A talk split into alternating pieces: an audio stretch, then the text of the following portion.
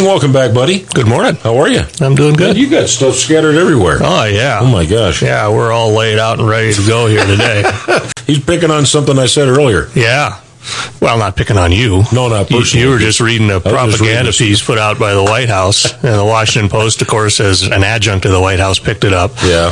and uh, and so they uh, it's on the sequester. Mm-hmm. So that's coming down this week, and pretty much everybody agrees it's going to happen. Now, whether it sticks or not, who knows? Um, but uh, pretty much everybody knows or agrees that uh, that it's going to happen. If for no other reason than uh, while everybody's been complaining about it in Washington, or all the Washington folks have been complaining about it, they've been on vacation. So we know that they're not going to fix it while they're on vacation. Uh, so I just thought I would talk a little bit about kind of in general Okay. uh, some of the big numbers, although most people in this audience probably know the big numbers already because they pay attention to things. Um, but uh, I'll hit on those a little bit, put them in perspective, and then we'll talk about some of those Montana ones that you uh, that you uh, cited earlier this Okay. morning and have been talked about a little bit. And uh, let's just go. Let, let's give another point of view on those things Okay. as we go. So basically uh, March 1st. Uh, so last, uh, what, a couple of years ago, a year and a half ago, whatever, uh, one of the cans they kicked down the road when they couldn't come up with whatever the battle was then on the Whatever it was at that time. whatever it was at that time on the, the borrowing limit or whatever. Um, the White House said, "Well, let's just do this. We'll we'll find six hundred million dollars roughly, or six hundred billion dollars a piece, ra- rather, in uh, things that we won't would never allow to be cut as uh, as the White House and as Democrats, and then the and then we'll find six hundred billion dollars of things that the Republicans certainly would never allow to be cut, and that's defense. Uh, and uh, and so then we'll fix this thing by by forming a super committee that'll come up with 1.3 trillion dollars in cuts, and then those things will never happen because we'll find a smart way to do it. Unfortunately, they didn't put smart people in charge of finding a smart way, uh, or people who couldn't agree on things, and so they didn't come up with a smart way. And so we're going to end up with probably about uh, 1.3 trillion dollars in budget cuts, not spending cuts, budget cuts. So we're not looking at decreasing spending here. We're looking at decreasing the rate at which spending increases. And that's an important thing to remember as they talk about all these dire consequences. Remember, we're not talking about cutting a nickel of actual spending. We're talking about spending less than we thought we were going to spend going into the future over a Yeah. 10 year period. So the question is is the the sky falling? Well let's put a little bit of perspective on this. What we're looking at is 3.6 uh, i'm sorry federal spending during this time period during the sequester period is going to go is scheduled to go from 3.6 trillion dollars a year to over 6 trillion dollars a year. That's over the next 10 years. That's even with the sequester. It's still going to go it's still going to increase that much the sequester will cut 2.4% of this increase in spending, uh, about $85 billion this year. So, the, unfortunately, it leaves the largest component and the fastest growing component of federal spending untouched, which is entitlements are virtually untouched. Uh, uh, 50% of the cuts go against the Defense Department, and 50 and uh, 35% impact non-defense discretionary spending, and less than 15% fall on mandatory spending, which itself consumes 62% of the budget. So, 62% of the budget is mandatory spending, and the sequester affects less than 15% of that. The rest of it, half of it goes to defense, and the other half goes to other non-mandatory spending, and that's the sky is falling scenarios that you Well, now about. I feel stupid because I read all that stuff earlier. Because I guess I, because if you're saying the 2.4 percent is coming off the growth, not off of what's already going on, yeah. Then how can they say all that stuff's going to get cut? because that's what they've planned on, and because their goal. This is called the Washington. I feel like I've been duped. you've been duped, and I don't want you to feel bad about that because you've been duped by very professional dupers. Okay. and it's been going on for a long hmm. time. This is called the Washington Monument Strategy. Okay. inside the Beltway. If you're going to cut spending, the first thing you do is you cut it in places where people feel it the most, because then Just they'll- threaten to really cut it? well, you either threaten or if you have to, you actually go and cut it. Okay. If uh, and so that way people start screaming about it and they and they say don't cut spending. So uh, Washington Monument is one of the most, if not the most popular tourist attraction in the mall in DC. So the first thing they do is is they put up put up a, a, a cordon across there and don't allow people into the Washington Monument, even though it's Oh. pennies on what National Park Service or whoever else spends. That's the first thing they do is they make it personal, and that's what all these supposed cuts are. These aren't required. They cherry picked a bunch of stuff mm. so that they make it personal for people. That's a messaging. We've talked about messaging before and the importance of showing personal impacts. Well, these don't have to be the impacts, but they're the ones they choose because they want to make it personal for people. Right. If the city's going to cut the budget, or if the city's facing a budget crunch, what do they do? Do they say we're going to cut administrative costs by 15%? Do they say uh, we're not going to build a new building, or we're going to sh- we're going to cut back on uh, on conferences uh, across Well, the it's the country? No, we're going to cut right? police and we're going to cut teachers. Yeah. Well, the county would, well, the school district would be teachers. Right. We're going to cut. We're going to fill less potholes. We're going to cut the police force. That's the first thing they do. Mm-hmm. And what that tells me is, first of all, it's it's kind of disingenuous uh, because obviously that's not what they have to do. Uh, that's that's their core function. Those should be the last things that get cut, and yet they trot them out as the first things that get Mm-hmm. Right. cut. And I don't mean to pick on the city here. I'm not talking Right. about.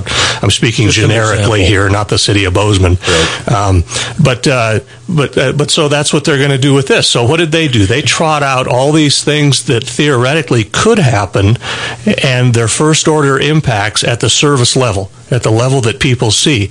They don't tell you about the the the, the three million dollars they spent on a convention in Las Vegas. That doesn't get cut. They don't tell you about the president's seventy five million dollar vacation in Hawaii. That doesn't get cut. They don't tell you about all the waste that goes on at the macro level. They, they bring it down to some uh, a kid with a disability who's going to lose a teacher. Well, he doesn't have to lose that teacher. It doesn't have to happen that way, and yet that's what they're going to do. We saw this when I was in the Navy. All we'd be drilling around the Indian Ocean for six months, and they would tell us that the that they ran out of what's called optar, basically gas money, and so we would be drilling around, not training, not flying, not doing our job because they wanted to make it felt at the at the at the user level where these cuts come from, even though it's a drop in the bucket compared to all the waste that happens in the military budget in that case. But you could put it across anything. Uh, the transportation, uh, we uh, on your news there, uh, they've been talking about shutting down. Um, shutting down control towers at airports. Mm-hmm. Never mind that we operate that those again. The Kalispell guy was actually very candid. He said we operated without a control tower before. We'll do it again. And I'm a pilot, a professional pilot. I've done a lot of flying. I know that you can operate a, an airport the size of Kalispell. You can do that without a control tower. Would it be better with one? Of course it would. Yeah. But we always have. But we all have to make choices. and We all have to make decisions. And I would argue that they don't have to shut down the control tower because the FAA has billions of dollars in programs that are hidden from the public, not purposely hidden, but you don't see them. They're not Right. visible. And rather than save a million dollars in Kalispell or whatever it is, and I'm sure it's a lot less than that actually, they could find the money to keep those controllers in Kalispell out of petty change, out of rounding errors on big, big ticket projects that they have. For the Department of Transportation, their budget's $74.2 billion this year. The, uh, the automatic spending cuts would be about 1.4%, and they're still going to spend more next year than they will this year. Even with that, they're going to go from, uh, let's see, next year will be 73.2 billion. This year, last year was 72.6 billion. So even with those cuts, they'll spend more than they spent last year. So let's go through some of these supposed impacts on Montana real quickly. Yeah, go ahead. And we can we can do calls here too. I'm sure people are ready to vent on this, right. so I'm happy to be not the only one venting. All right, teachers in schools. Uh, about a million and a half dollars uh, funding for primary and secondary education, putting 20 teacher teacher and aide jobs at risk. Uh, about 2,000 fewer students served and 20 fewer schools would receive funding. Well, first of all, that's nonsense. 20 fewer schools will not receive, will not lose funding, or 20 schools will not lose funding. Those impacts will be spread across the system. Uh, so that's not going to happen. But here's another question: Why are we that dependent on federal federal money to teach our kids. Why don't we absorb those? If that's if we need that million and a half dollars to teach our kids, then Montanans should be paying that million and a half dollars to teach our kids. We shouldn't be going to the federal government, and we shouldn't be we shouldn't be uh, be accepting all the strings that come with that money too. All of the things that we have to do that probably cost more than a million and a half dollars to get that million and a half dollars. It makes absolutely no sense, and it brings up another great point: is we are so dependent on federal money in this state, especially. We get about a buck and a half back for every dollar we send to Washington. Forty over forty percent of our state budget is federal money. That comes with strings. We've always said that, but now we see how vulnerable it makes us as well. If forty percent of our budget's dependent on the federal government, and the federal government we know is going to be spending less, and this is just the first wave of it, they can't afford to do this forever. They can't keep printing money and sending it to the states eh, or anybody else then we are becoming very vulnerable to some serious decisions, some painful decisions down the road. So we should be weaning ourselves off of this, and this might be a good place to start right now is start weaning ourselves off of this. Um, again with, with education my argument would be well the other thing is that comes through that comes from the department of education a million and a half dollars. A million and a half dollars in their budget is nothing. And again i'll bet they spend more on their heating bill than they spend than that than that's how much they than than that on uh, on their their headquarters in washington. And so there are other things that can be done other than things that impact kids directly uh, work study jobs. Around 80 fewer low income students in Montana would receive aid to help them finance the cost of college. Well, there's a couple ways to look at that. That's, that's about 0.3% of our college population. Well, there's going to be winners and losers when you have to spend more money. Uh, a lot of poor people felt the pain on January 1st when their taxes went up too. And, and they're going to feel that. And, and so let's, unfortunately, that sh- this shifts the pain a little bit. But the other thing is, is one of the reasons that, that tuition is so high is because the federal government has stepped in with financing. They're basically pumping billions and billions of dollars in the system through grants, through student loans. They've taken over the student loan program. The reason those low income kids are having a hard time paying higher tuition is because the federal government has created policies that have made tuition skyrocket even faster than health care. Uh, tuition costs have gone up. Costs going to college have gone up faster than, way faster than inflation. Uh, so uh, let's get rid of the policies that cause higher education to increase faster than inflation and even faster than healthcare, and that would help those 80 students an awful lot more than giving them a paycheck or giving them a handout. Uh, Head Start, about 200 kids in Montana would uh, would lose access to Head Start. I'm not sure how they came up with that math. Uh, I'm guessing that's not it though. Uh, but uh, one thing is that studies have shown that Head Start, by the time you get to the third grade level, it has zero impact on student achievement. So that's a program we should be looking at anyway. Uh, it's basically taxpayer funded daycare at this point. I'm not saying yeah. that kids, there's nobody who benefits from right. it uh, because t- daycare is expensive, yeah. uh, but it has no long term impact on kids. Uh, protections for clean water and air, a whole bunch of about a million bucks there. That's basically the EPA telling us how to run our state good riddance. Get rid of that and everything else uh, that they come in here to tell us how we can responsibly develop our resources. They they impose um, probably orders of magnitude of costs on Montana beyond that million dollars.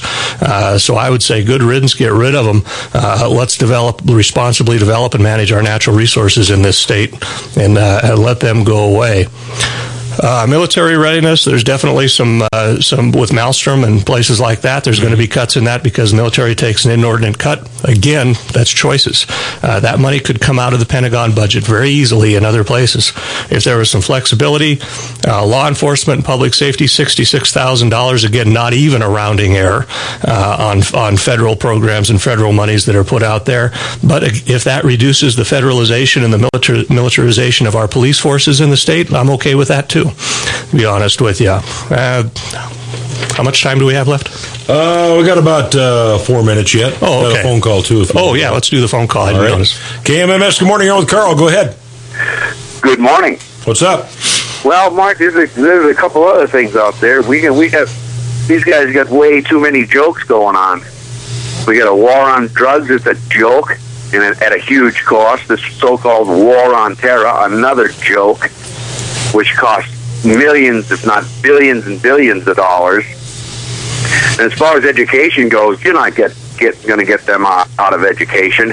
They should. I agree 100%. In fact, I want them right out of the state. Period. Nothing. No control no land, no nothing. The state of Montana needs to buck up, tell them to keep their money, and we'll get by. We can drill, we can cut, we can do a lot of things in this country, but the federal government is off the deep end. And for me, if there's any legislators up there, Helena listening, get them out of here because they're going to cause nothing but grief and trouble. Yeah. Thanks with everything they do. Here's a body. Here's a group back there that the last I looked, I think it was February uh, sixth. Approval rating for the Congress of the United States, fifteen point six, and I think that's a little high. These guys have no mandate to do nothing. And what are they doing? They're coming after our rights, one right after the other. Yeah. Now the Department of Justice wants the, the confiscation, period. Forget all the other stuff. Just take the guns. So Mr. Tester needs to, Mr. Baucus needs to hear from everybody today. No, nothing. You have no mandate to pass anything that uh, abdicates any of our rights. Period. And that's all I got to say this morning. You boys have a good day. all right. Thanks, Pete. You know, and that Yeah. that goes to prioritization. Uh, the the way our budget is set up, it's basically pork barrel. It's it's it's all interest groups. Who has the loudest voice gets the most money. Right. That's just the way it works. Um, because we've centralized power so much and it's become so large, even though we're borrowing 40 cents of every dollar we spend, as long as we can do that and they can keep basically spending money for special interest groups, um, that's going to be the problem. And it, it gets forced down into the states. And so uh, that's what we really need. These across the board cuts, I'm, I'm kind of making fun of them this morning, or this, what they say are the impacts. Right. This is the worst possible way to cut spending. The worst possible way is across the board cuts. You should go in there and prioritize programs. He mentioned a few things that could definitely be cut Yeah. back, and there's oh, there's so many more uh, that, that that are the big picture items. Getting rid of entire departments as opposed to just cutting uh, cutting 20 teachers, getting rid of the Department of Education, for example, and letting the states run their education Oh, boy. programs, uh, that, or even just block granting it out, which would reduce their overhead and just per, provide money to the states. Um, there's all kinds of options for that, but we don't do it that way, unfortunately, and so we're stuck with this across the board. If it's the only game in town, then it's the only game in town, and I would rather see it done this way than no way at all. Right. But it's the it's the worst possible way. Carl, thanks for all the work you do, buddy. You bet. Appreciate it. How's things in Montana policy? Good. We're plugging You away. on the on the road a lot or what? Yeah, I'm traveling. Making- I'm, I'm doing a thousand miles about every other week Oh, around the state, just talking to folks, and it's good though. People are coming back up. Yeah. They're, uh, you know, everybody was kind of in the fetal position after the election.